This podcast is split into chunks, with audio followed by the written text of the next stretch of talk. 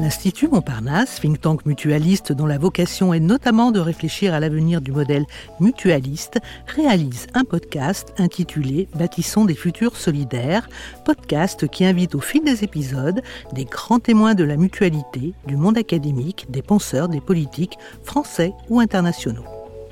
À l'occasion de la troisième rencontre de l'ADES, l'Association pour le développement des données sur l'économie sociale, dont le thème est Questions agricoles et agroalimentaires, quels enjeux et défis pour l'ESS, la parole est donnée à différents experts ou chercheurs de l'économie sociale et solidaire. Bonjour Céline Riolo, vous êtes co-directrice de la SIC Ferme Partagée. Voulez-vous bien nous présenter la SIC ferme partagée, et je pense que vous allez nous faire un petit point pédagogique sur ce qu'est une SIC. Nous vous écoutons. Oui, tout à fait, bonjour. Donc la SIC ferme partagée, donc déjà SIC, qu'est-ce que ça signifie? C'est Société coopérative d'intérêt collectif. Donc c'est une coopérative, donc euh, une société commerciale, mais avec un fonctionnement démocratique spécifique euh, aux coopératives. Une SIC, c'est une forme un peu particulière, c'est la dernière née des formes coopératives, où euh, elle réunit en son sein non seulement les euh, salariés, parce qu'une coopérative, en fait, c'est l'entreprise qui appartient à ses salariés, où les salariés sont non seulement travailleurs au sein de ces structures, mais également euh, décisionnaires associés de ces structures, eh ben, une SIC, c'est encore plus ouvert sur son écosystème. C'est une coopérative qui réunit en son sein trois catégories d'associés minimum différents qui vont représenter un petit peu tout l'écosystème qui œuvre pour l'objet social, pour l'utilité générale de cette coopérative.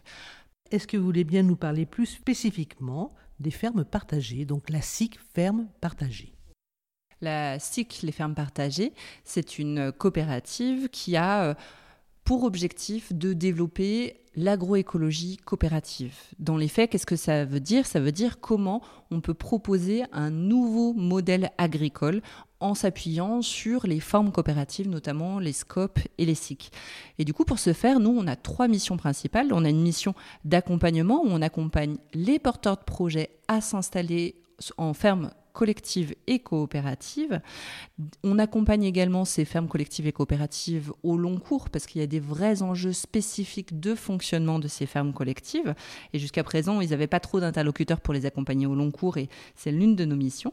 Donc ça, c'est vraiment le cœur de notre métier.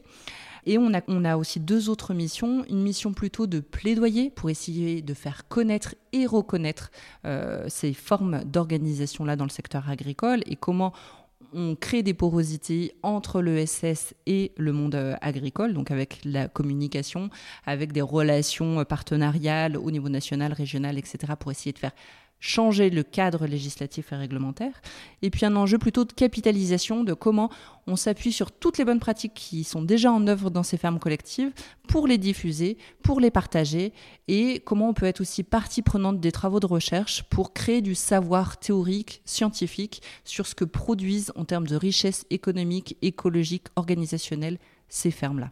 Merci infiniment Céline Riolo pour la définition de toutes ces missions qui sont complémentaires et très riches. Je reviens sur des questions peut-être un petit peu plus techniques. Combien de fermes Depuis quand Et où vous situez-vous?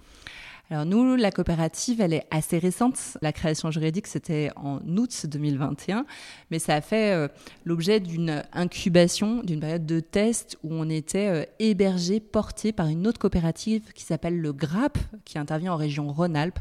C'est le groupement régional pour une alimentation de proximité. Et en fait, on est la cousine du GRAP.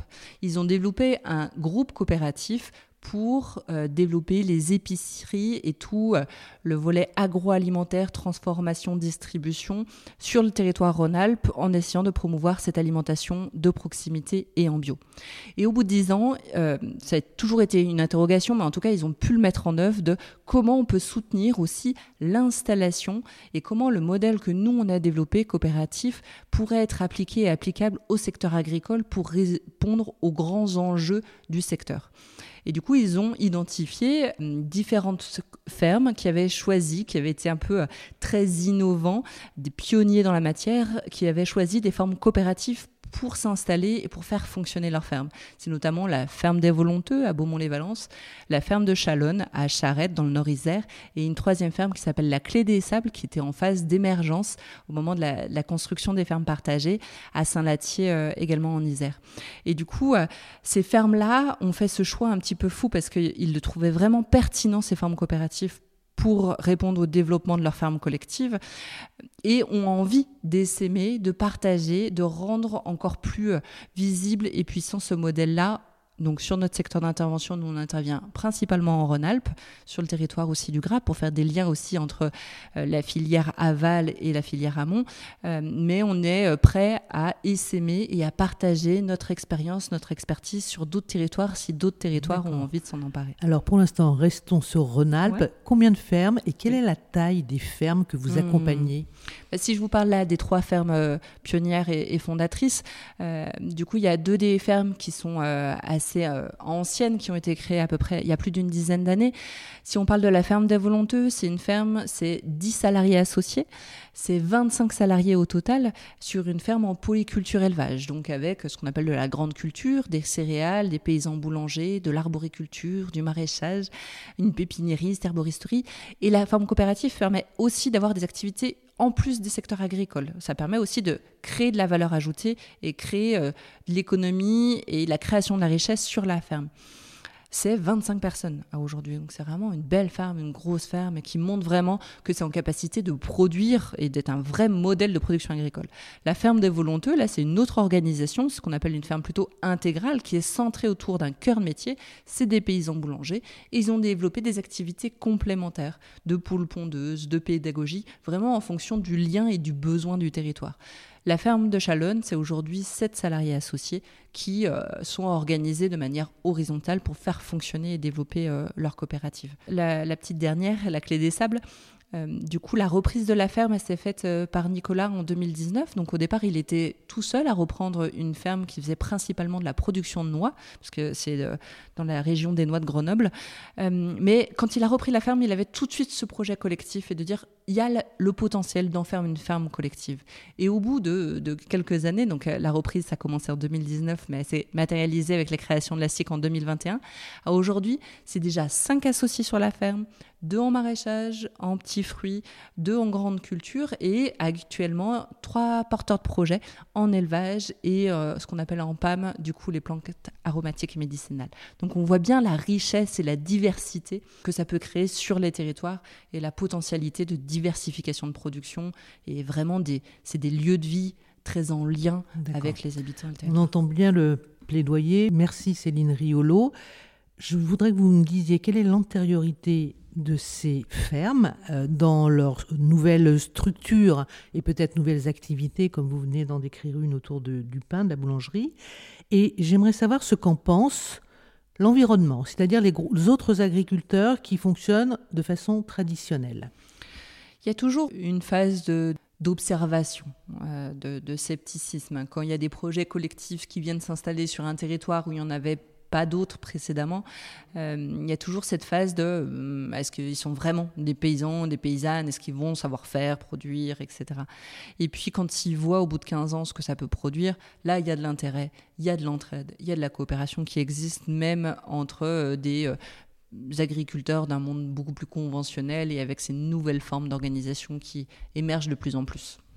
Alors quels seraient les leviers pour que votre action prenne encore plus d'ampleur, peut-être dans les échelles que vous avez indiquées, mais en tout cas qu'il y ait plus de fermes hmm. qui se rapprochent de vous?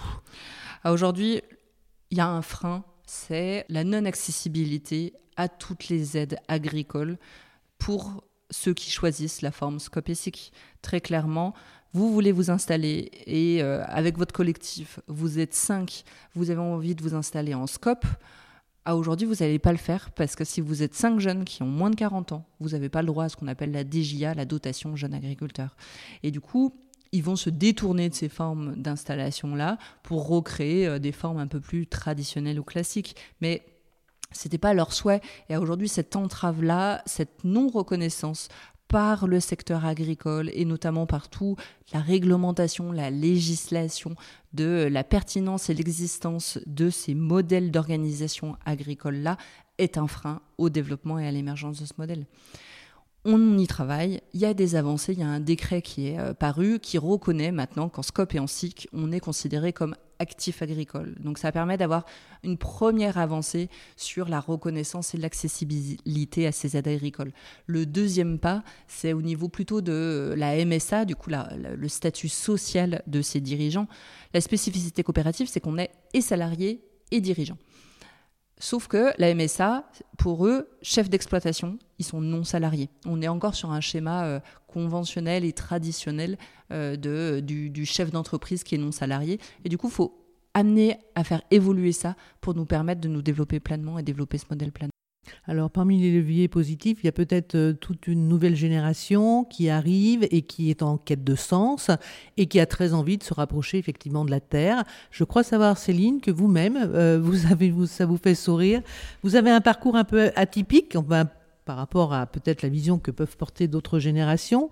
Vous n'étiez pas forcément destiné, je dirais, euh, au secteur agricole. Effectivement, j'étais loin du secteur agricole et puis même loin du secteur ESS, puisque ma formation initiale, c'était à l'IAE de Lyon, euh, spécialisée dans le management des industries pharmaceutiques. Donc un secteur d'activité euh, très éloigné du secteur de l'ESS et de l'agriculture, dans lequel j'ai évolué pendant les, les, six premières années de ma carrière professionnelle, mais euh, qui répondait pas effectivement à mes attentes et à mes aspirations et à mes valeurs en fait. Euh, je travaillais au sein de groupes qui étaient cotés en bourse, etc., où euh, les, leviers décisionnels s'appuyaient plus sur combien rapportait l'action plutôt que comment on travaille ensemble à faire une économie et à rendre la santé accessible. Et du coup, face à cette euh, insatisfaction personnelle, euh, j'ai euh, maintenant on, utilise le terme de bifurquer, donc j'ai bifurqué. À l'époque, on n'en parlait pas trop. En tout cas, je me suis posé la question de bah, les compétences que j'ai acquises à travers mon parcours universitaire et ensuite professionnel, comment je pouvais les mettre au service d'un projet professionnel qui était plus en adéquation, aligné avec mes aspirations. Et euh, accompagné dans le cadre d'un bilan de compétences, j'ai euh, découvert qu'il était possible de faire de l'économie autrement, en mettant pas euh, le capital au centre, mais vraiment les humains qui mettent en œuvre cette économie-là. Donc le secteur de l'ESS et particulièrement une forme particulière de coopératives qui sont les coopératives d'activité et d'emploi qui viennent recréer du collectif, recréer de la protection sociale et de la mutualisation à un endroit où il est complètement déconstruit, notamment à travers l'ubérisation. C'est l'entrepreneuriat. Comment, à travers l'entrepreneuriat individuel, on peut recréer du collectif, on peut recréer de la protection sociale avec un statut innovant qui est celui d'entrepreneur salarié. Et je me suis dit que bah, mes compétences, j'avais envie de les mettre euh, là, à cet endroit-là, pour contribuer au développement de cette activité-là et, de cette économie-là. Et puis, bah voilà, j'ai évolué au sein d'une CAE pendant euh, quelques années. Et mes engagements militants, personnels, ont pris de plus en plus de place. Euh, les évolutions climatiques, euh, avec la nécessité de se mobiliser envers ces enjeux climatiques, m'attiraient et, et, me questionnaient sur comment je pouvais encore plus donner d'engagement et de sens même dans mon projet professionnel. Et je me suis engagée déjà d'un premier temps, d'un point de vue bénévole, au niveau des réseaux des AMAP. Et j'ai découvert toute la paysannerie, tout le fonctionnement du secteur agricole et je me suis dit, bah, j'ai envie de contribuer à cet endroit-là.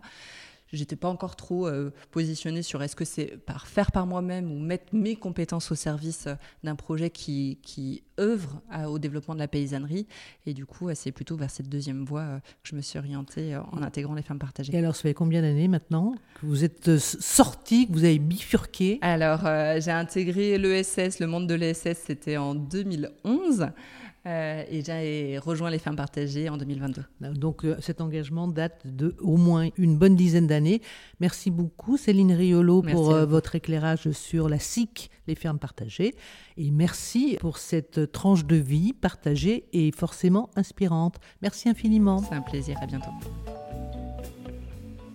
Nous vous remercions de votre écoute et attention. Nous espérons que ce podcast vous a donné de nouvelles clés pour mieux comprendre et imaginer le fonctionnement et les atouts des organisations relevant de l'ESS.